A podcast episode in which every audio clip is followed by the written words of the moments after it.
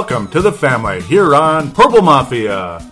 I'm your host, Paladino Joey, or Joey Awajan. Purple Mafia is available on the sportstuff.com and on iTunes. I thank each and every one of you always for downloading and listening to this show. It's nice to be back.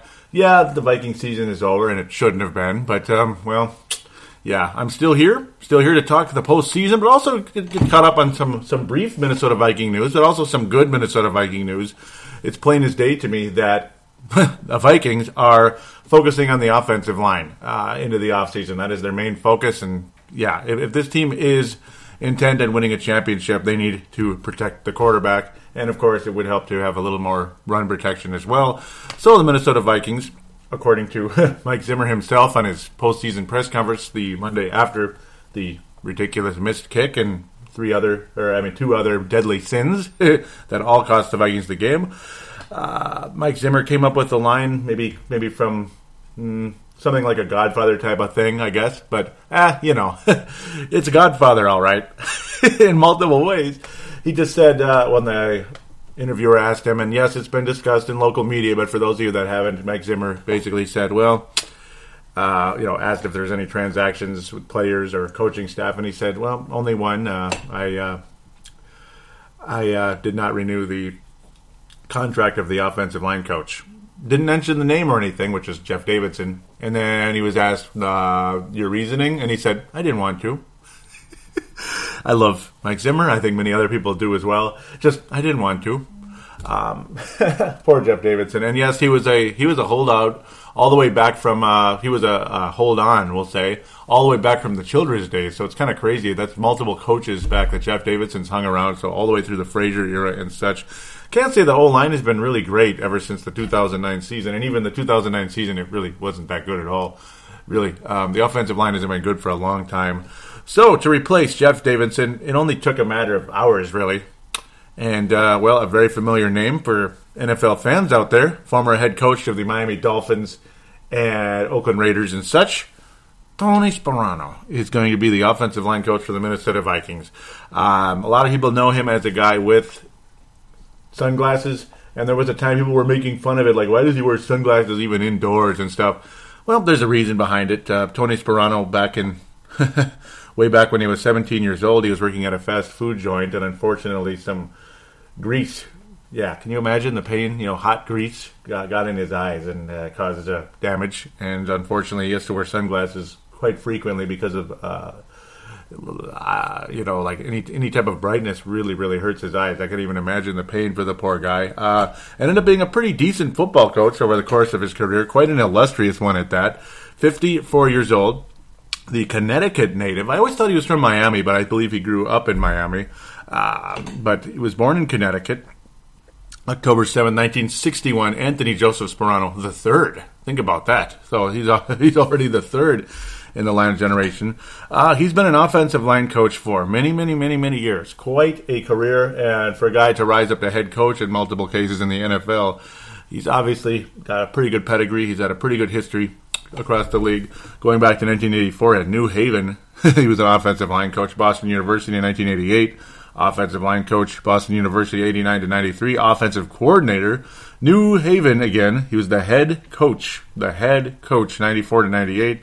Then he went to the Cleveland Browns to be the offensive coordinator and uh, assistant head coach, I believe, like you know, like uh, associate head coach in '99, and then offensive line coach in 2000. Washington Redskins tight ends coach in 01. Sounds kind of like Mike Tice in that case. but Mike is a hell of a tight ends coach and offensive line coach as well, though.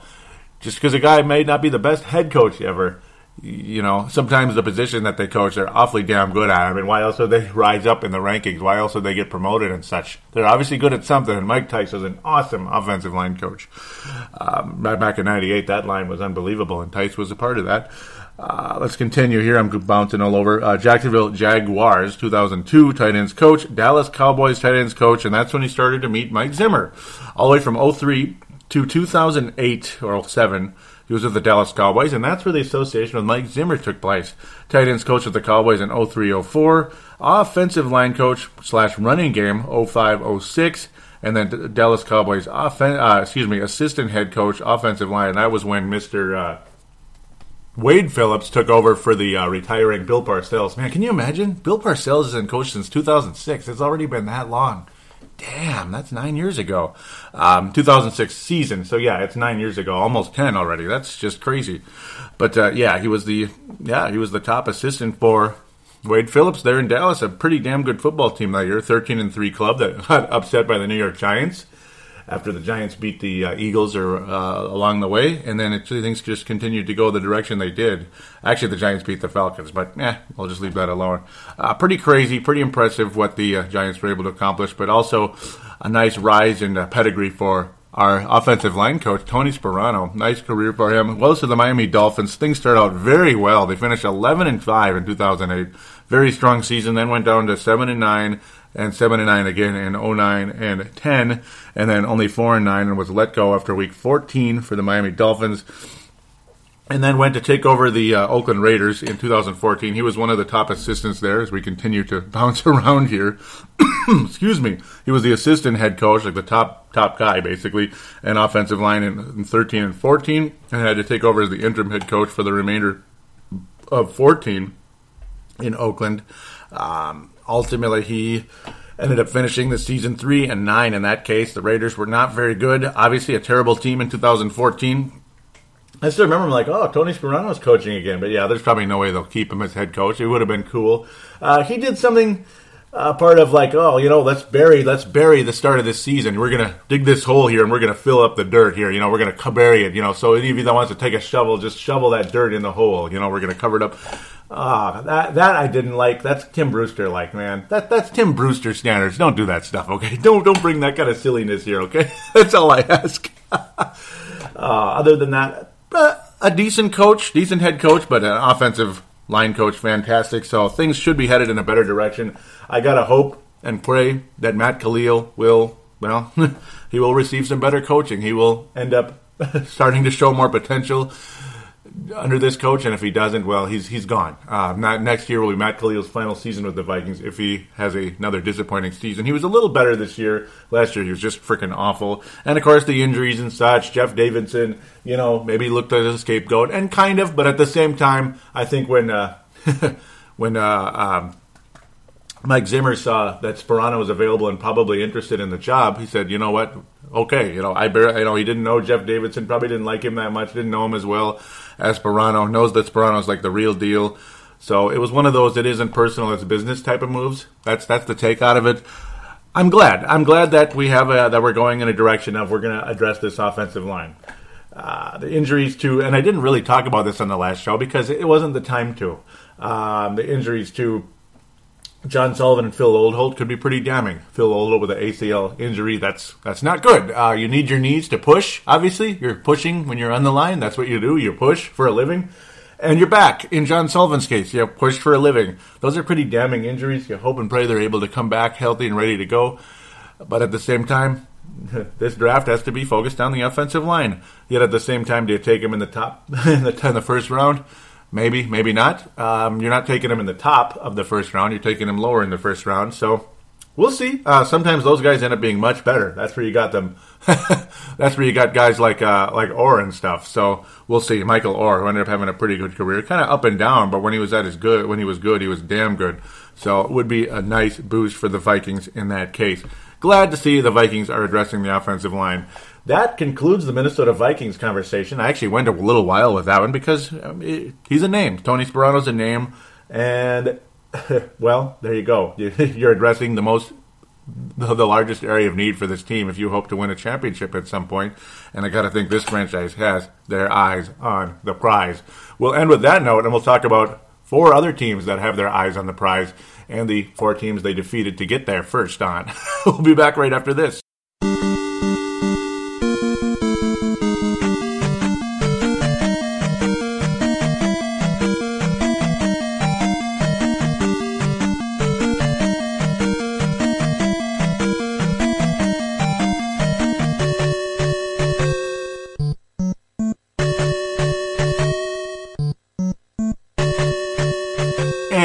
Are back here on Purple Mafia, segment number two. It's the big one here, postseason conversation. This is the big segment. This is kind of the feature presentation of the show, but you always got to get to Vikings news at the beginning because this is a Minnesota Vikings podcast. So, doggone it, that's how we go. That's how we roll. Yes, sir. Let's try to do them in the order of which they were played, or at least attempt to. Saturday, January the 16th, the New England Patriots hosted the Kansas City Chiefs. Even Fran Francis Tarkenton thought the Kansas City Chiefs are going to beat the New England Patriots you all thought that. Not not everybody, but a lot of people did, and I think a lot of you just wanted the Patriots to lose. But well, Tom Brady was up to the challenge, doggone it. And were the New England Patriots. They almost kind of like gave up the game later on, but what a nice start for the Patriots. They look legit. They look ready to go. 27 to 20 final. The Patriots defeat the Kansas City Chiefs. Uh, but man, it, it, didn't come particularly easy. But the good news is, important players are healthy and ready to go. At least you got Gronkowski and Tom Brady playing well. The offensive line has its issues in Tampa Bay, and some of the defensive players along the way as well. They've had injuries, and of course, losing Darrelle Revis last offseason didn't help. I mean, he was such an awesome addition. He helped the Patriots win the Super Bowl last year, particularly get to the Super Bowl, even though he got beat on a touchdown in that game, and we all know what Richard Sherman did. Whatever. Ha! Richard Sherman. Hmm. We'll talk about that later. Yes, that'll be the third game we uh, review. Tom Brady, ready to roll, sharp as sharp as a razor. Very happy, and um, just a beautiful opening drive to the game. Just completion, completion, completion. Classic Tom Brady accuracy. He, he he's so healthy, uh, isn't he? He looks so healthy, so ready to go. Um, obviously, wound up on the first drive of the game to Rob Gronkowski. The Chiefs finally mustered something, went up with a field goal. They could not, just could not finish. That's the thing with the Chiefs in this game over the course of time. Kind of reminded us of the Vikings in the Seattle game and other games in the season, like against Denver and such. Just could not get the job done, and that frustrated a lot of people. Alex Smith looks like a good. I mean, Alex Smith obviously he's a decent quarterback out there, but he'll never live up to the Aaron Rodgers uh, hype that ended up well having both of them projected to be the one and two pick in the draft, and then 49ers did what they did, and they blew a chance to be a dynasty. I mean, Aaron Rodgers' dream was to play for the 49ers, and they blew it, and they're still paying for it, and they're going to be paying for it for a long time. Kansas City Chiefs end up getting another 49ers quarterback like they did multiple times, several times. The only one they didn't get was Steve Young. they wound up with, yeah, I mean, think about it. They wound up with uh, uh, Joe Montana. They wound up with Steve Bono. They wound up with Elvis Grbac. Now they wound up with Alex Smith. Isn't that crazy? Uh, just just watch. Colin Kaepernick's going to wind up with the uh, uh, 49ers one day. Oh, oh, I'm sorry. They didn't get Jeff Garcia. Mm. Okay, sorry. I didn't say that. Just the, just the way that guy talked was kind of funny. Um, yeah. Uh, one thing, though, that I just couldn't, I mean, I, I can't get over Tom Brady's ability to just, just his, his, his, his healthiness out there. I mean, he, he you know, you look at him, he's not a mobile quarterback, all that, but when he wants to be, he is. And the way he rushed for that touchdown at the beginning, that was, well, not called a touchdown. He was called out of bounds, but it sure looked like he cleared the pylon. Regardless, he ended up rushing up the middle anyway. He ended up kind of doing a quarterback sneak, whatever, to score a touchdown and make it 14 to 3. But just the fearlessness, he wasn't afraid at all. The way he was attacking there. I mean, do you, how often do you see a 38 year old quarterback doing that uh, against a pretty good defense in Kansas City?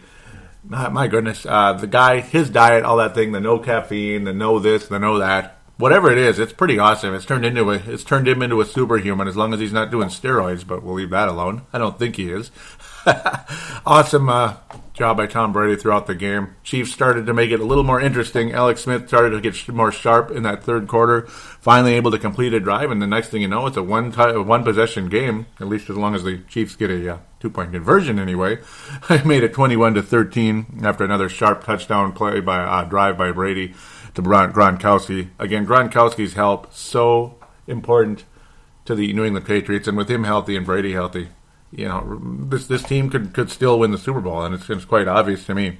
Just the sharpness of both of them right now is a, is a, is a sight to see. The Raiders are able to the Raiders, the Patriots are able to pound out. Yeah, the Raiders wish able to pound out uh, multiple field goals in the fourth quarter. Chiefs able to get one more touchdown late in the game, but just it was too little, too late. When there's only a minute left in the game, you have to hope for a missed, for a fumble in the kickoff, and that does not happen very often. And I don't think the Patriots are going to screw that up. Bill Belichick is the best coach maybe ever, and he's, they're, they're just not going to screw that up. You can imagine how many times they practice that because Bill Belichick anticipates everything. Just like he had the Patriots anticipating a, a mistake by the Seattle Seahawks last year on the final play of the game. They anticipated the possibility they might try to trick the the uh, Patriots to think run, and the next thing you know, oh, here's a pass, touchdown, Seattle, world champions. No, interception, Patriots, world champions. ah, Steven Jackson's on the Patriots, isn't he? Wow. yeah, Patriots have no running game. That's the one thing that's kind of scary a little bit. Uh, and yes, the Chiefs' defense is pretty good. Um, their rushing game is still decent with West there, though. Yeah, I mean you can't really replace what they had before, unfortunately. So yeah, uh, great passing game. I think the Chiefs have, believe it or not, they have so many good receivers. Alex Smith, he's decent. You just wish he was better. But luckily for the Patriots, Edelman is healthy as well. That's another huge piece. Uh, targeted 16 times in the game, though. Of course, some of those were throwaways. One up with 10 catches, 100 yards. The Patriots' passing game is going to help them win a Super Bowl again. Very possible. Uh, Amendola is healthy. That's good. Didn't really see as much uh, action in this one, but still, his value is very much noted. Patriots look sharp and ready to go. I mean, a lot of people thought that Chiefs team was going to was going to beat them, maybe even kick their butts. But uh, now the Patriots have to go to uh, have to go on the road. We all know what's going to happen there. Uh, I mean, not what's going to happen, but we all know that they're doing that anyway. Arizona Cardinals host the Green Bay Packers. What an epic battle! This was a pretty damn good weekend of football, wasn't it? we'll see how long this segment drags on because uh, I got predictions to do as well. I'm going to keep that in this uh, segment, by the way. Why have a four segment show? This is just going to be the postseason segment, and then we go to fan interaction, which will probably be much more brief than last week. Green Bay, Green Bay heading to Arizona. Ooh, the Green Bay Packers. Oh, I'm sure the Cardinals are just so scared of them, aren't they? Oh, they're so scared. 13 and 3 Cardinals kicked their butts a few weeks ago. Um, nice start to the game and everything. Very sharp drive, opening things out, burning some clock. Carson Palmer ends up catching to Michael Floyd after some just some strong offense by the Cardinals, showing their ability. Man, they're going to kick the Packers' ass. They got this, baby. And then the Cardinals' offense just stopped. Like, what the hell? What what what the hell? When, when does that's what drives me crazy about the Green Bay Packers. They give up so many yards, so many points. They suck so bad, but then magically, magically, they get stingy. They get real stingy. And then, of course, Clay Matthews is what he is. They have top heavy players on their defense, but for crying out loud, man, there's so many other players on their defense that are very vulnerable to getting burned real good. And it gets this Arizona offense. You thought the Cardinals were going to take this thing and it wouldn't be too much of a problem. It ended up being a problem. And Aaron Rodgers, well, to his credit, he was extremely sharp in this game. Extremely sharp. Carson Palmer reminded me of the Cincinnati Bengals post ACL Carson Palmer in this game. He got the yards. He, had a lot of yards, but he also attempted 41 passes to get there. He ended up with a lot of touchdowns and all the credit for him, but he had two interceptions in the game, man, and it really hurt. It really hurt the Arizona Cardinals, and it got the Packers. It kept them in the game. It, it brought up their confidence. And then the Packers ended up leading for probably more than half of the game there, or at least a big portion of it, about a third of the game, we'll say, maybe not more than half. And it pissed me off. It fricking pissed me off. The Packers were winning the game, and they looked so strong, ultimately. And the, the, the, the Cardinals were just, they're sputtering. They're drop passes, incompletions, but then luckily, luckily for all of us, they finally got their butts in gear after the Packers did take that lead, did take a more significant lead there uh, after a touchdown. Very strong drive to open the half for the Green Bay Packers as they had the ball and they used all four and a half minutes to get the, to, to the get to the end zone. It wasn't really that long of a drive, but boy, oh boy, did Aaron Rodgers look sharp on that one. And the Cardinals defense not as sharp, but still sharp enough. Ultimately, at the end of the day, Cardinals end up winding having to settle for a field goal after that. A strong drive that just did not finish Passes were incompleted. The Packers defense was stingy again.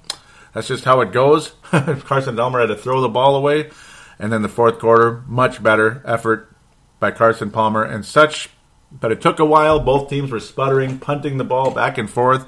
It was frustrating ultimately. People didn't know what to think. Uh, Aaron Rodgers had an interception. You made the made us made, made the Arizona Cardinals fans believe here we go, this thing is over. But then the Cardinals offense again couldn't do anything.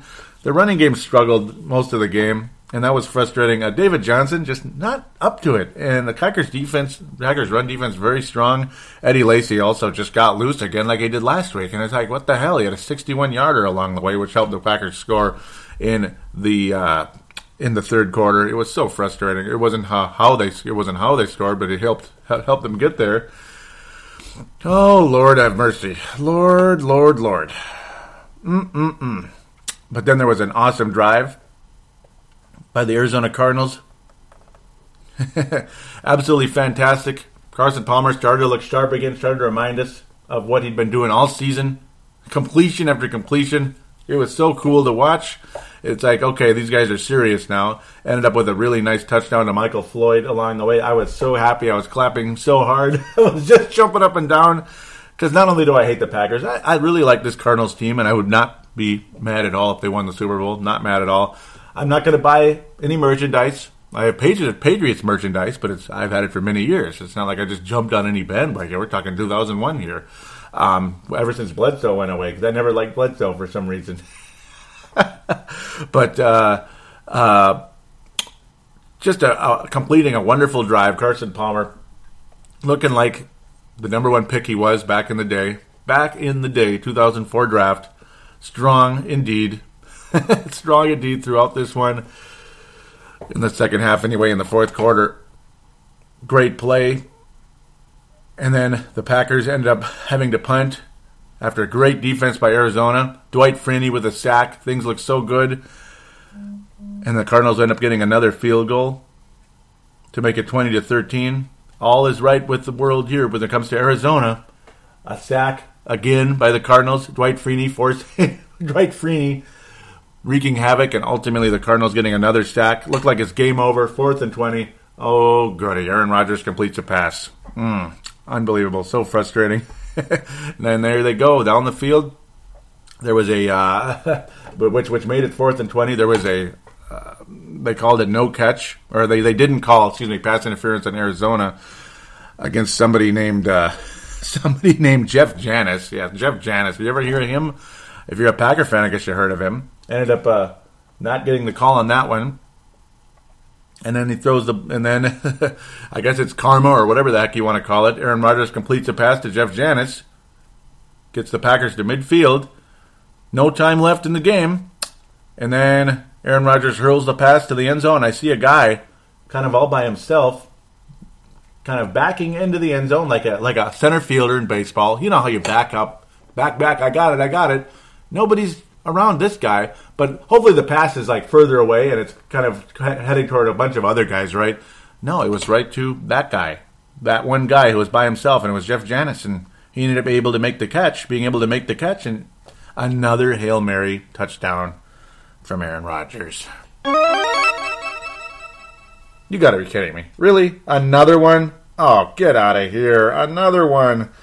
The Cardinals did all that they finally finally took control of this freaking game, and now they're gonna lose. It's gonna go to overtime, and then oh freaking gritty. Um, Larry Fitzgerald was strong the whole day. I could just imagine what he's going through at this moment. Can't believe it.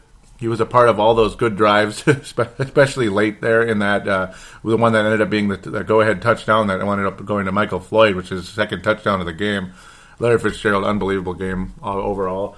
Uh, and then there's the coin issue coin doesn't flip. Aaron Rodgers starts freaking out. The ball ends up going to the Cardinals.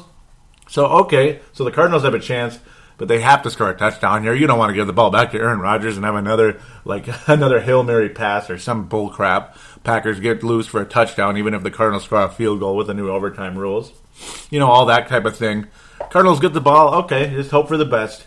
Oh, great, great. Carson Palmer's getting rushed already. He got like no time and he spun out of it. Kind of like how Tom Brady was an older guy, suddenly started looking mobile at the right time, right place, actually showing some mobility. Carson Palmer spins out of a like multiple ACL injury. Carson Palmer spinning out of a, a sack, huh? Oh, you guys suddenly forgot about Larry Fitzgerald. Oh, who was only about five yards away from Carson Palmer completion. Why would yeah? And then you get Larry Fitzgerald in the open field. Hmm, what's going to happen? Okay, well, there's one missed tackle, there's another, and another. And now he turns on the Jets because he's got some more freedom. And wow. Miracle of miracles. A Packer defender stops Larry Fitzgerald at the two yard line. But then a quick shovel pass forward. Larry Fitzgerald touchdown Arizona. Ball game.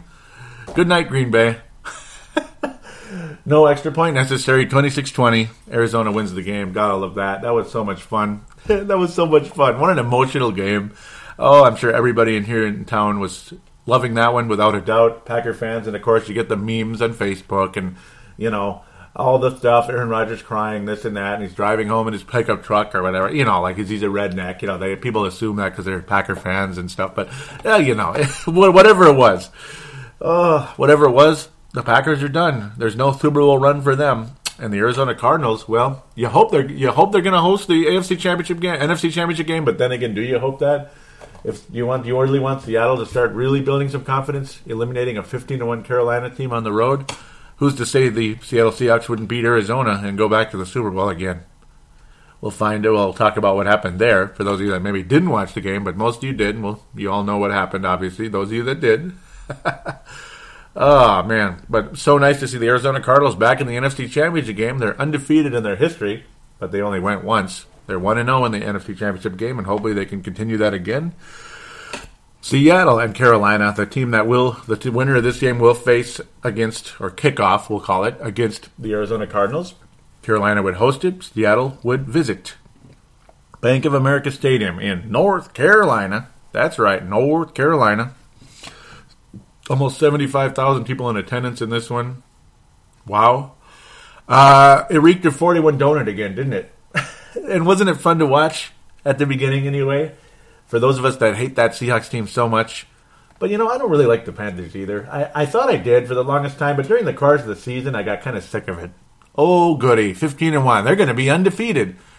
Carolina Panthers and undefeated sounds like I don't know. It sounds like ugh, it sounds like a peanut butter sandwich with a side of pickles. Uh, no, not a side of pickles with pickles inside it. Uh, pickle and honey sandwiches. That, that's about how tasty that sounds. 16 and 0 Carolina, come on. 16 and 0 New England, 16 and 0 Miami, 16 and 0 uh, uh, I don't even want to keep going.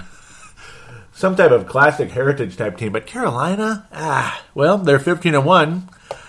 And the last few 15 and 1 teams, the last 3 in fact, 15 and 1 teams have been eliminated in the divisional championship game. So that's a new curse going on. The first two 15 and 1 teams in the history of the NFL were the 85 Bears 89 49ers, and they ended up trouncing everybody and rolling Super Bowl championship because they were great teams.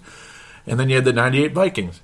Well, they they survived the second round and they got to the uh, conference finals, and we know what happened there. They lost to the Falcons.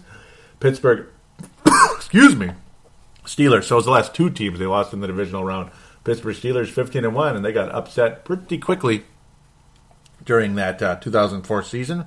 They ended up losing that game. Steelers done. Steelers done. They lose a 15 and 1 right there. oh, it was kind of funny to see a, a, young Ben Roethlisberger just not ready for the big time yet, but boy, we saw how ready for the big time he ended up being. Ultimately, long term, with at least two Super Bowl rings in his career and a third appearance in the Super Bowl, losing in heartbreaking fashion to another team that had a 15 1 record the year after they won. That would be the 2010 Packers, ended up winning the Super Bowl there. 2011 Packers, 15 1, and done to the New York Giants, who went on to win the Super Bowl that year. The Giants just love Green Bay. They love Lambeau Field. They really do. Very beautiful thing indeed. So back to the point here: Carolina, Seattle. Is Carolina going to get upset in the divisional round? It didn't look like it at all. It really didn't. I mean, it was just too easy. It was just interception, pick six, all that stuff two interceptions right out of the gate. A pick six by Luke Kuechly. Uh, unbelievable play. I can't even say his name correctly. Yeah, I mean, I know him. He's a big name. He's a pretty well known linebacker for one of the best defenses in football. Ron Rivera, head coach, Carolina. He's a guy that I respect a lot, Mr. Rivera over there. A fantastic coach for the Carolina Panthers. And my God, they're good. Their defense is just freaking awesome. Their offense looked really good too. Um, Cam Newton, does he look like a Super Bowl coach, uh, Super Bowl quarterback to you? Well, he might end up being. He might end up being one, but I don't know. Uh, maybe. I don't know. I, I can't. I, I, can't put him and Tom Brady anywhere near each other. Uh, Carson Palmer, yes and no. When Palmer's hot, he's better than Cam Newton, and when he's not, Newton's clearly better than Palmer. When Newton, when Palmer's on that that uh, whatever you know the other the other side of his uh, the other Jekyll, the other side of the old Jekyll and Hyde. But the uh, Carolina Panthers wind up opening this game with six and a half minutes remaining in the second quarter, 31 donut. I mean, I'm like, my God, it's literally Vikings and Giants all over again in 2000. Maybe the Carolina Panthers will just add 10 more points in the second half, and Seattle won't score jack crap. But we all know Seattle. We know what they do. We know what they do. They start horribly, they take a dump on themselves, they do whatever they do. Okay, forgive me for that, but you get the idea. They look confused, dazed, pissed off, frustrated, all the above. They don't know what's going on. They, they don't know what planet they're on. And then something clicks. Oh, goody. And the Seattle Seahawks are back in the game. And that opening drive to that second half is like, okay, sure. Carolina fans are probably like, eh, it's just one touchdown. But educated, football educated anyway, Carolina fans, no. That's, that's, that's a serious problem right there. it was pretty sharp. It was pretty quick. Only a minute and 47 seconds into the second half, and they score a touchdown that quick. Yeah. And then Carolina can't do jack crap. Carolina, uh, Russell Wilson again drives his team down the field with virtually no help from a guy by the name of uh, by the name of Marshawn Lynch. Marshawn Lynch was Carolina's lunch the entire game. Oh, that's right. Marshawn Lynch was back in the game. He was there so he didn't get fined. He showed up. He at least made it this time. Only six attempts in the game. Of course, they're behind by a trillion points. So there's nothing you can do. But he looked like garbage the whole time. Kind of like Adrian against Seattle. You know? Yeah, both times anyway. Did I say that? But Marshawn Lunch was lunch for Carolina.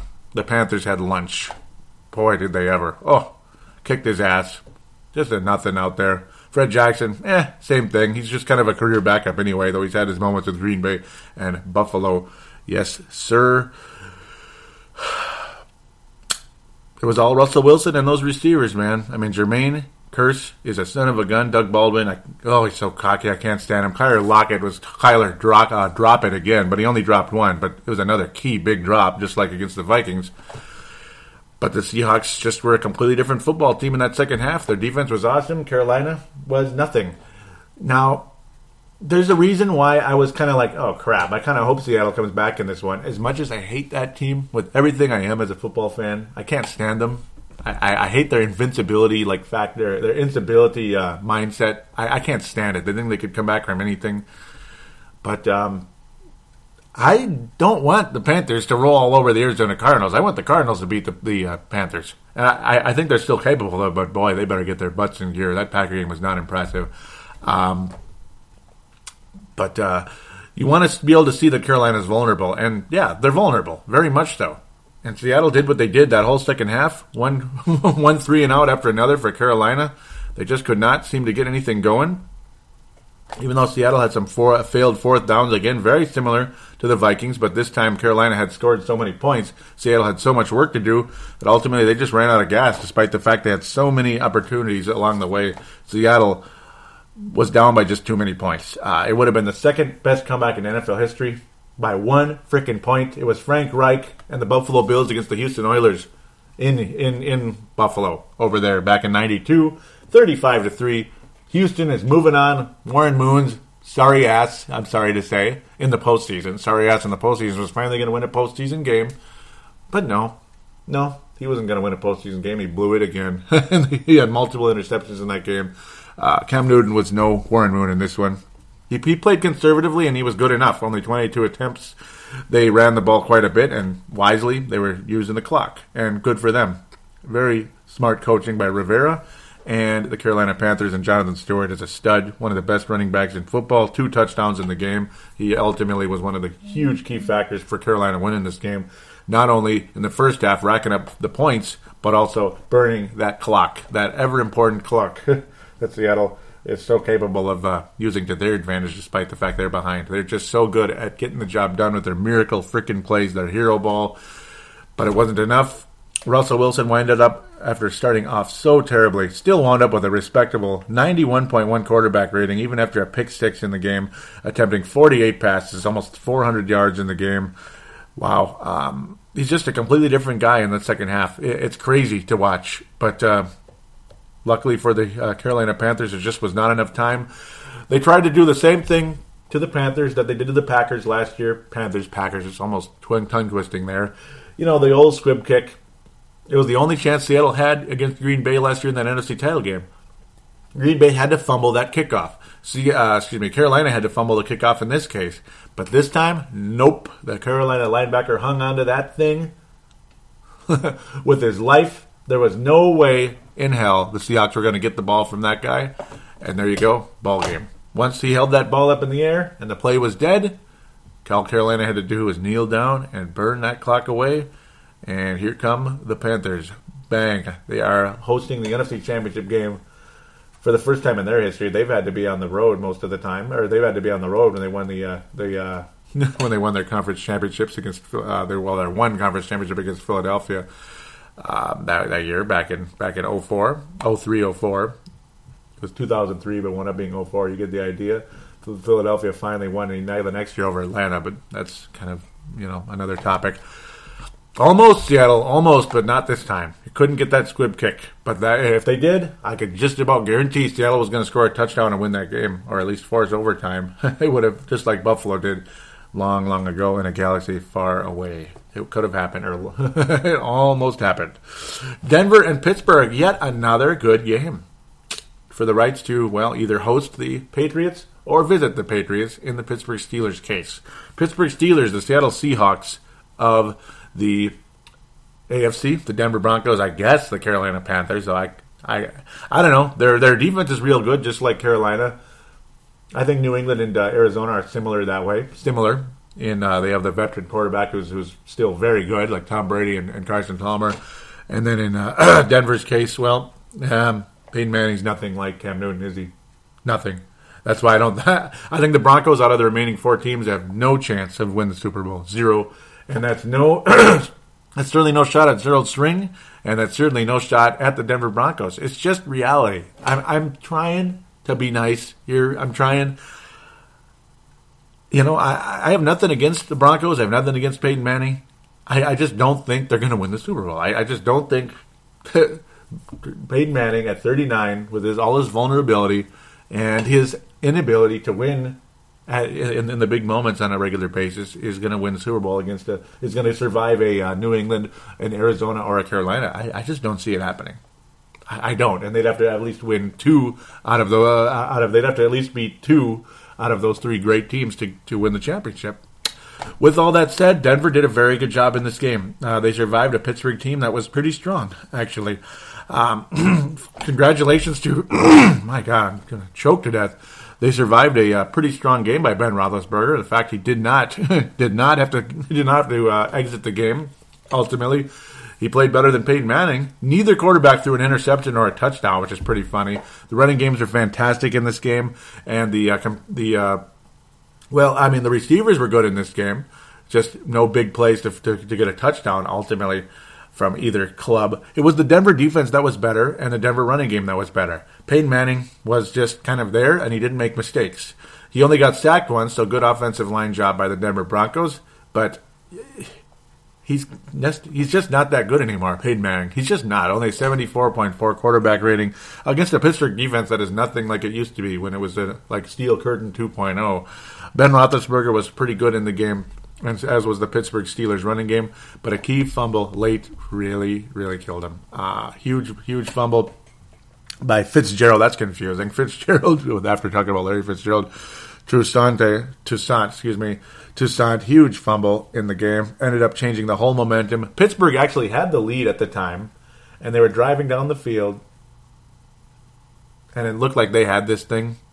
They would have won the game if it wasn't for this fumble. Uh, all the momentum was on the Steelers. They were going to build on their lead. Denver was probably going to fold at that point, but the huge fumble by Toussaint ultimately ended up spelling the uh, the doom for the Pittsburgh uh, Pittsburgh Steelers.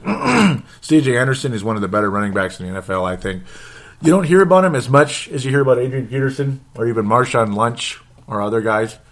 But he is a stud. Uh, I like him. He, he's an up and comer still at this stage. He's young. His his stats aren't anything spectacular, but I, I, he just gets it done. I mean, he he really does. Yeah, I mean, he only wound up with 538 yards during the course of the season, but I think he's one of the better running backs in the league. He's just underutilized. I think he's going to continue to develop. Undrafted free agent. What a nice uh, piece he is ultimately to the Denver Broncos, though, in my humble opinion. I mean, I like him. And that's just how I roll, ultimately, when it comes to the Denver Broncos. It's just one of those things. It's what he's just one of those guys that you know he's he's he's gonna he's gonna continue to emerge in the NFL. He, he might end up being another uh, uh, Priest Holmes or something, where he he started out good in his case, I suppose, and he really emerged like Arian Foster more or less, where he was undrafted and he was kind of a no name for a while, and he just continued to emerge. I'm just really impressed by that guy, and I'm sure Gerald String will have something to say about it on Facebook, and you're welcome to comment about C.J. Anderson. I like him a lot, and he's one of the reasons I thought the Denver Broncos had beat the Pittsburgh Steelers, and he was one of the reasons the Denver Broncos beat the Pittsburgh Steelers. so there you go. Sorry about that. I had to hit the cough button earlier. That's why you heard kind of a little noise there. So I, I couldn't breathe. So apologize for that. I got to start like getting better about that, don't I? but sometimes when I talk a lot, my mouth dries out, and yeah, that's just on me there. Conference finals, only two games to preview. AFC or NFC? Let's start with the AFC since all you guys hate the AFC so much and you think they're inferior, which they're not necessarily. Denver Broncos host the game though because the Patriots couldn't beat the bleeping Dolphins at the end of the year. Come on, or the Jets. Come on, New England. You had the AFC wrapped up. You should have home field. The Super Bowl, the road to the Super Bowl should belong to the Patriots, and it doesn't. That sucks. But I don't think the Broncos are going to win the game. Uh, Peyton Manning is going to have a key interception at some point. The weather will be a factor. It'll be very important. But at this stage, I'm not picking the Broncos to beat the Patriots. Tom Brady is so much more sharp. The only the thing that could really doom the Patriots again is C.J. Anderson. The uh, the missing pieces on defense, and if somehow that offensive line with New England struggles because it is depleted with injuries, a key injury late in the season, which really sucks for the Patriots. That defense of Denver and the running game will is what would get them to the Super Bowl. But right now, I could I, I just see Tom Brady and the Patriots coming up with something, play calls, you know, the eligible receiver down the field, that type of stuff. You know, just quick changes and stuff. I think they're better. I, I think they're better than the Broncos ultimately. Just uh, as good a job as Gary Kubiak is and such. It's kind of like the polar opposites, isn't it? I mean, just an unbelievable passing game with New England, but then you got the uh, not so good quarterback at this stage of his career in Peyton Manning, and the great running game with Denver. So it's kind of an opposite uh, case there between the Broncos and the Patriots. Uh, but I see the Patriots surviving this. I just think it's a. I, I just think they know what they're doing here.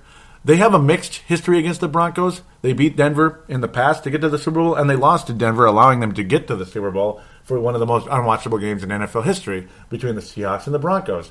If the Denver Broncos survive and they play against the Carolina Panthers, it's going to be one of the most unwatchable games of all time. Uh, I'll really enjoy seeing Arizona beat the Broncos in the Super Bowl, and it's again nothing against the Broncos. I'm telling you, I, I just don't think they're good enough. Honest to God, I'll be happy to watch Arizona win because I'm really, I, I, really like that team right now. I would be very happy to see them win. Though the only crappy part here is if either Carolina or Arizona win, it's yet another team out there to get a Super Bowl before the Vikings. That's the most crappy part of all. If the NFC does win the Super Bowl, but at the end of the day, I mean, my heart's with the Patriots, and I hope they end up winning the whole thing anyway. And then you don't have to talk about that. Patriots would have their fifth championship, which would be insane. They'd be one of the greatest franchises in NFL history at that point. The fact only one behind the Pittsburgh Steelers, which is insane. Um, Brady versus Manning, it's a pretty rich history.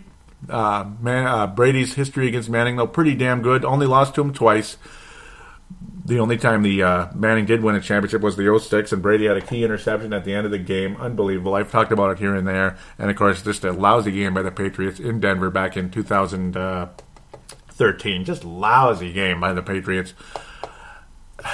It's possible that'll happen, but I, I, I just really think the Patriots are uh, awfully sharp right now. I think they're going to survive this, and I think they're going to get back to the Super Bowl. What'll happen at that point, we'll find out, and we'll talk about it next week. If indeed they do survive the Denver Broncos in that great running game, that's the key that could cost the Patriots the game. Again, just better coaching and that, that just the clutch ability uh, by Tom Brady. He can carve up any defense. He, he carved up the Seahawks in the Super Bowl last year. Unbelievable. It's just the fact that Russell Wilson and the Seahawks were doing the same thing to the Patriots in return, which is so frustrating. Carolina hosts the Arizona Cardinals. This is going to be a good one. This is, of course, at 6.30 ish. The other one was at 3.30 ish. The AFC Championship game next Sunday is going to be so awesome. 15 and 1 Panthers, 13 and 3 Arizona Cardinals. I think most of America thinks this is the uh, pre Super Bowl, if you know what I mean. Like the winner of this game is going to win the championship, and I don't blame you for believing that at all. I, I really don't. Will Tyrann Mathieu's injury be key to the Arizona Cardinals losing this game? It could be key to the Cardinals losing to the Super Bowl with Tom Brady out there. But I, I it really hinges on Carson Palmer here. Biggest key of all in this game. It's all about Carson Palmer this game, in my opinion. Carolina's got that running game, but Arizona's got that defense. It's fantastic. Just a, it's a fantastic defense. They've they've managed to survive despite uh, that injury to Tyrann Mathieu. It really sucks that it happened, and I, I feel terrible about it. Ultimately, but you have Larry Fitzgerald, who I think will be a big key in this one. As long as Carson Palmer is sharp, if, if he has to be sharp in the second half to win the game, so be it. But if Carson Palmer, the X factor of X factors, is sharp in this game, the Arizona Cardinals will win and finally get to the Super Bowl again, or with Bruce Arians. Bruce Arians and Ron Rivera. You know, I talk about Bill Belichick that he's the best coach in football. I really like what Gary Kubiak has done with the Denver Broncos. I, I really like it. Obviously, Pete Carroll is one of the best coaches in the NFL, even though he's obnoxious and nobody liked him. I, I, certainly don't. Um, Arizona, I mean, yeah, even at Mike Iupati, just uh, such a nice uh, pickup, obviously, during the offseason a couple years ago from the Arizona Cardinals. They're kind of like they're kind of like the 49ers with Carson Palmer at that at this point. Remember how good that defense was? That's kind of like Arizona now. They're building more of a foundation to that Arizona team with defense. They're kind of like the Vikings, but if the Vikings had Carson Palmer instead of Teddy Bridgewater, that type of thing. And Larry Fitzgerald is just that established, like he's like the Adrian Peterson though at a different position, that type of thing. They're kind of similar to the Vikings, just a little bit ahead because of the Carson Palmers of the world over there, um, that type of thing. Uh, I think the Cardinals ultimately, if they play their game, they're better than the Carolina Panthers, and I think they will beat the Carolina Panthers on Sunday. I think they're the better team. I think the Panthers are well, they're very good, they're very talented they're a little bit on the cocky side, but then again, anybody right now probably is on the cocky side. I mean, even Tom Brady probably, you know, he he's quieter about it, but on the inside, I'm sure he's he's cocky too. He, he thinks they're going to win it all every time he touches the football. This team is the best team in football, and we're going to win, and nobody's going to stop me. That type of thing. Um, I can't believe 73% of Yahoo is picking the Carolina Panthers over Arizona, though. I think the Cardinals are kind of that Atlanta Falcons, so to speak, type of team coming into the Metrodome, that type of thing. I I don't know. I, I think the Carolina Panthers trip to the Super Bowl is going to end at home, unfortunately for them, uh, in the evening in prime time. The Cardinals in prime time this year were freaking awesome the whole season. In fact, their worst primetime game, I'd have to say, was against the Vikings, and they still won that game. I think the Panthers, or Panthers, I think Arizona will win this one with their defense, and I have a feeling Carson Palmer is going to be more sharp than he was against Green Bay. It's going to be a hell of a battle. It really is. It's going to be an epic back and forth type of battle. This is going to be one of the great games. And if Carson Palmer comes out and stinks, though, it's game over for the for the Cardinals. I mean, it's the biggest key of all. Cam Newton and the Panthers are what they are. Um, if Arizona comes out striking, the Panthers will. The Panthers will start to worry. They'll start to panic. They'll start to make mistakes. But if Arizona comes out flat, if Carson Palmer can't complete a pass and has a big interception, Carolina will probably start to roll over them. But don't be surprised if Arizona still makes it a huge, makes it a game, and maybe even comes back and wins it. At this point, I'm going to go with the Arizona Cardinals winning the game. Um, I didn't even pick a final score for the New England one because I'm crazy. I'll pick the Arizona one right now. 31-28, extremely close. Going to come down to the wire, but the but the uh, Panthers, I keep calling them that. The Arizona Cardinals will survive this, 31 to 28, and they will go to their second Super Bowl, and they will win their second uh, NFC Championship game in the history of their franchise. Uh, as for the uh, New England Patriots, they're going to win the game over the Denver Broncos. I think it's going to be a pretty good one as well. 27 to 20. New England Patriots will survive that one. Tom Brady will be sharp enough, and the Denver offense won't be good enough. Peyton Manning is just not going to get it done. I'm sure C.J. Anderson will get in the end zone, or he'll get the he'll help the Broncos at least get at least one touchdown. He'll be one of the big factors in the game. The the defense will contain the New England Patriots They'll have zero running game again uh, against that defense, but Brady will be good enough and help the Patriots win that one. Gronkowski and Edelman will be huge keys in that game and will lead that team to their like seventh Super Bowl appearance, seventh NFC Championship game uh, victory. That is just insane. All time records right there, off the charts. It just sucks that they lost a couple Super Bowls for them. Otherwise, that'd be the best franchise ever. But uh, crazy. Uh, seventh Super Bowl appearance for the Patriots, and you're going to see Arizona and New England in the Super Bowl. The Cardinals will be wearing red. The Patriots will be wearing white, and there'll be blue as well. So it'll be a very American Super Bowl, right? but uh, yeah, of course, the, the Arizona Cardinals would be favored to win that one. They had the better regular season, but the Patriots have the pedigree, and we all know what's going to happen.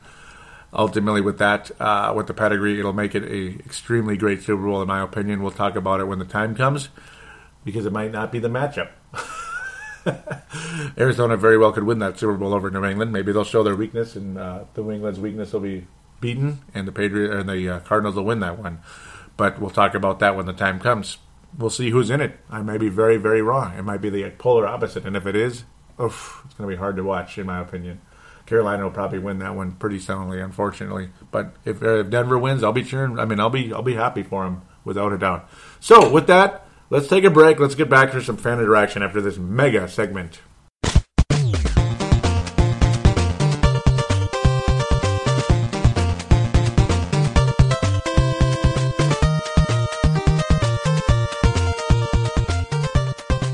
And we are back on Purple Mafia segment number three, fan interaction. Let's get to that Facebook page right away. Let's just get moving here after that long segment.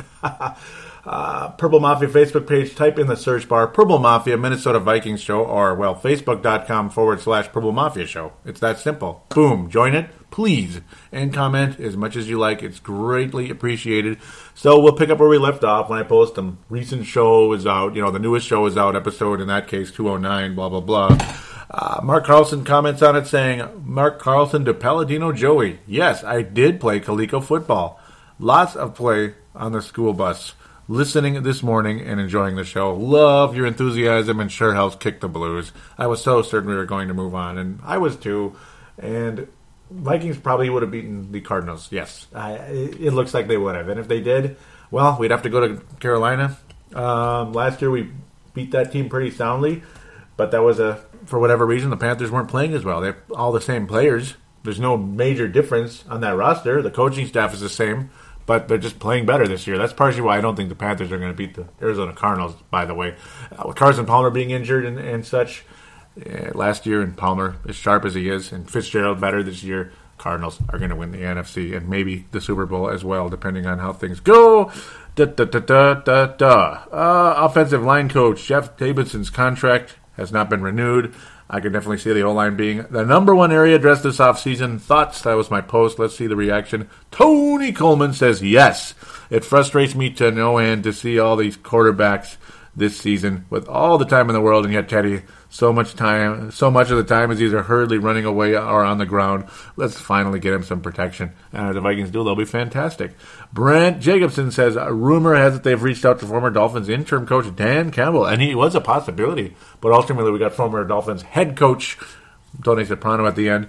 Uh, Brent Jacobson saying, I wouldn't be surprised you're opposed to a new offensive coordinator, whoo, and or a new running back, only if the price is right not bad. Uh, that's not a bad statement right there, Brent. Um, well, the new running back would be, of course, Jerick McKinnon and maybe someone else, uh, like to via the draft again. I was totally, totally in agreement with the Vikings drafting Jerick McKinnon when the time came because Adrian was getting older, and that was, of course, before all the drama and all that. And yeah, I mean, it was the right time to pick a guy. And look how look what a factor Jerick McKinnon is. You can just see him becoming a big, big part of this offense going into next season. It's a shame they just let him sit there all year. But huh, Adrian got another rushing championship and is uh, well, right now he's 18th on the all-time rushing list, but just 2,000 more yards and he'll be like fifth. So the gap is is uh, very small from five to 18 in the NFL. There's just been a lot of very, very good running backs, but only a couple legends up there at the top with LaDainian. And of course, very ultra familiar names after that. Curtis Martin, fourth all time, crazy third all time. Barry Sanders, that's the you know, this is the best of all time here. Barry Sanders, Walter Payton, Walter Payton, who also had a fumbling problem. And you notice how many times he swung that ball around, just like Adrian. and and of course Emmitt Smith, number one all time. Longevity, greatness, rings, all that. Let's move on. I'm taking too long. Dave Hickey. I just love talking about football, don't I? Especially history, too. Dave Hickey out of Iowa says, absolutely, it has been a big problem for years. This is the offseason where AP needs to be dealt. Coming off winning the rushing title, his stock should be high. Deal him to Dallas and get something back for that Herschel Walker mistake. Scratch that I don't want help Dallas win. Scratch that I don't want to help Dallas win any more Super Bowls. How about the Titans? They should have some high picks. I would not be opposed to trading Adrian Peterson either. Um, I'm sick of the fumbling. You're in a big game. You can't count on a guy with the best numbers in football. The best. He's the best running back in football. You can't count on him.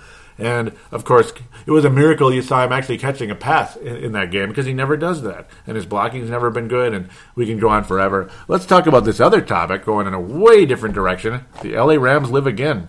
The NFL basically stuck the finger up and thumbed their nose at the city of St. Louis. For what reason? I don't know. It's pretty much as bad as when the NHL did that to uh, Minnesota here. Yet I think Minnesota, I think they screwed around way too much, and I don't know what the Marvin Harv thing was going on at the Target Center.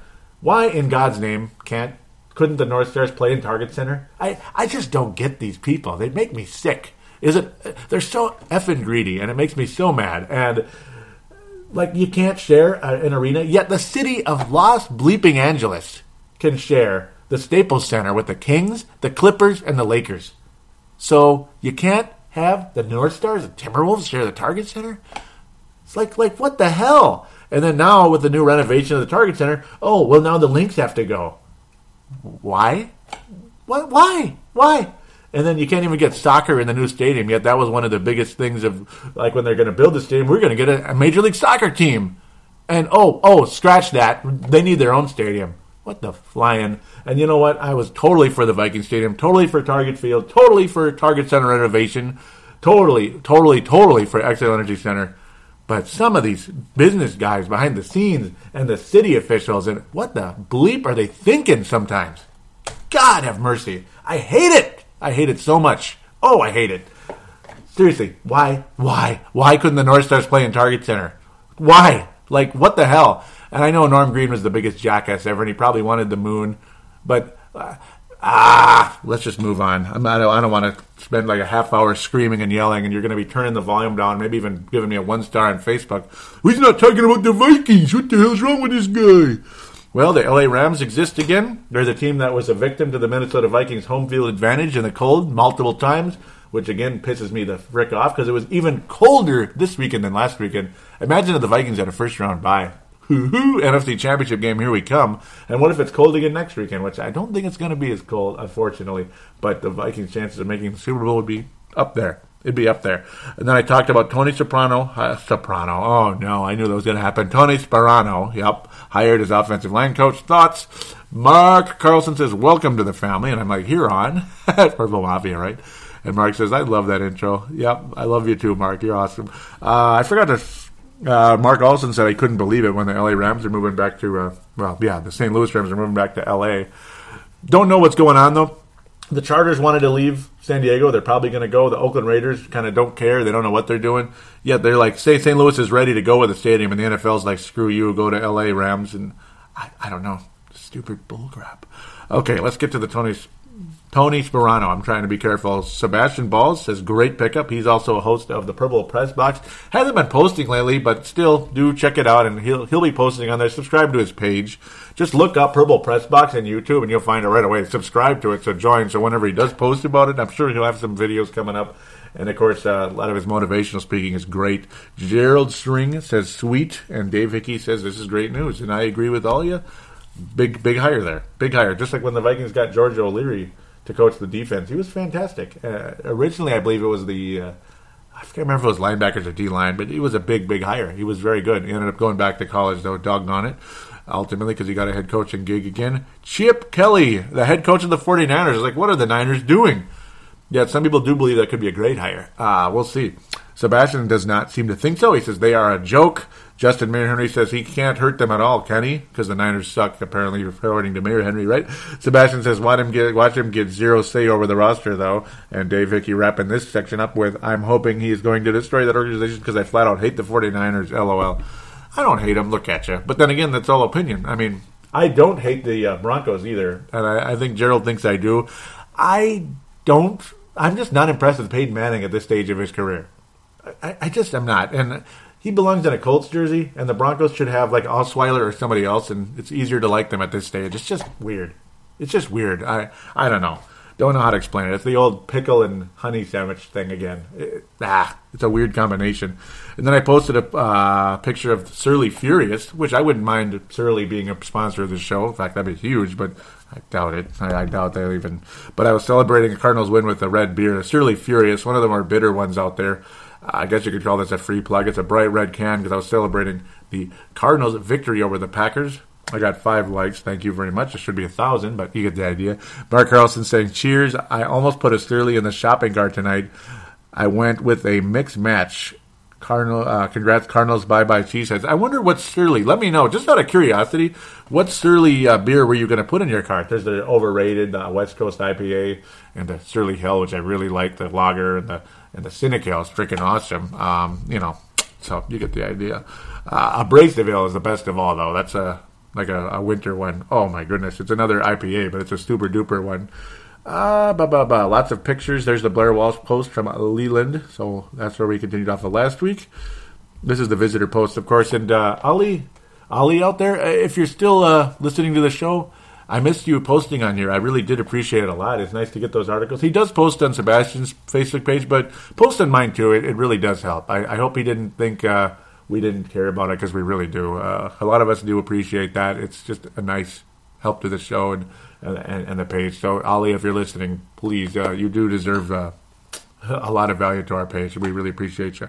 Uh, he says Viking fans watching Green Bay and Seattle lose, and they're going ah. it's like images of a couple guys going ah. And then Sebastian loved this. Uh, live looking at Seahawks memorabilia. It's a waste management uh, dumpster uh, with a massive fire in it. And yeah, that's about it. Live looking at Seahawks memorabilia. Mm-hmm. You know, the Seahawks in the 80s were pretty cool, weren't they? That, that was a cool football team. Yet, yeah, I don't know. I hate these. I hate these guys. Um, yeah, I just do. Uh, it was a cool team back in the day. The '90s, they just sucked. Uh, who's going to cheer for Rick Mirer? He was terrible. And then Matt, Matt Hasselbeck and all that green. Ah, it's too much Green Bay, too much Green Bay trash, like all over that organization when Mike Holmgren went there. So I refused to cheer for that team either. Screw that. I was like, go Steelers in that Super Bowl. Um, so let's get to the Twitter, wrap things up at Purple Mafia Show for the Twitter account. Couple talks here from Andre. He says uh, he liked it when I said nothing's worse than dominating a game but losing it. That was me. I knew that bleeping idiot would fumble. I was talking about Adrian, blah, blah, blah. These are from last week, though. Uh, happy. Yep. Oh, yeah. Malcolm loved it. Malcolm out of California at Mac Sween, M A M A C Sween, S W E E N 10. So give him a follow if you like. He says Happy Gilmore, LOL. He liked what I said, the Happy Gilmore comment. Oh, yeah. that was pretty fun. So, where are we? There it is. Mad Martin saying starting a dumpster fire, terrible choice, but not our problem. And that was with the 49ers. And I said, Chip Kelly, what are they doing? Uh, and Mad Martin saying this is so much fun when the uh, when I was saying 31 donut and it's not even halftime yet. What happened to Richard Sherman? Did pride come before the fall? Seattle is playing scared, and they were.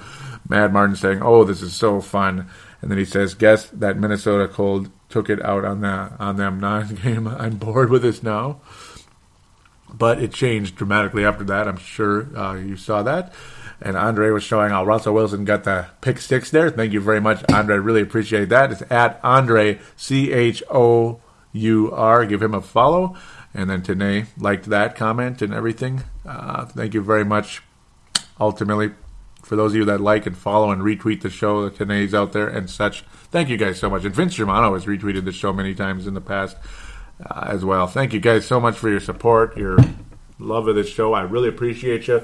Those of you out there that uh, haven't followed or anything yet, but you've been listening for a while, maybe follow on Twitter or like the Facebook page. Please do join either one. And if you do have an iTunes account, please write a review on uh, on there. Five, four, or five star review. Tell us what you like about the show. Thank you so much in advance for that. I should pass out some stars for this one. I really should. Uh, where are we going to go? Um, gold star to Mark Carlson. Just awesome post throughout this one. Really, really appreciate your involvement in this one. Silver star going to go to uh, to uh, Dave Hickey. Also, so staying in Iowa once again here, kind of old school style right here. Silver star to Dave Hickey. And bronze star is going to go to Sebastian. Thank you very much for returning to the show again. I love those pictures you put up there. They're fantastic. In fact, that's almost like a silver right there. Basically, it's kind of it's a silver plated bronze, you could say, silver lining. You know, just an awesome, awesome, uh, awesome pictures. Really love what you had to put up there. And I love what Sebastian posts on the page. I hope he doesn't run away. I hate when he disappears. Damn it! I, I missed you. You know, I love when you're involved with the show and. I'd like to have him on Purple Mafia again at some point. State of the Vikings, uh, you could pretty much put that in, uh, in uh, as long as he's interested anyway. You could uh, put that in stone. Sebastian Balls will be co-hosting the State of the Vikings coming up, maybe late February, early March, right around free agency and such. We'll do what we do and get tons of listeners. Man, that show is so popular, and when Sebastian's on, oh man, it's so popular. So I just I love it and I appreciate it so much. So thank you all of you guys again for your listenership, your support. Go Cardinals, go Patriots. I would hate to see anything different than that, but eh, we'll see. We'll see. Then again, it'll be kind of hard to see either one of them lose though in the Super Bowl if they both make it. That's the one copy part. So hopefully at least one of them makes it for goodness sake. So I have a rooting interest, though. I suppose I cheer for Denver. I don't hate Carolina. I, I just don't like him enough. I don't like him enough, and I'd be happy to see Denver win, I suppose, if they do. So there you go. Um, thanks again, everybody, for listening. God bless you, and we'll be back to talk Super Bowl next week.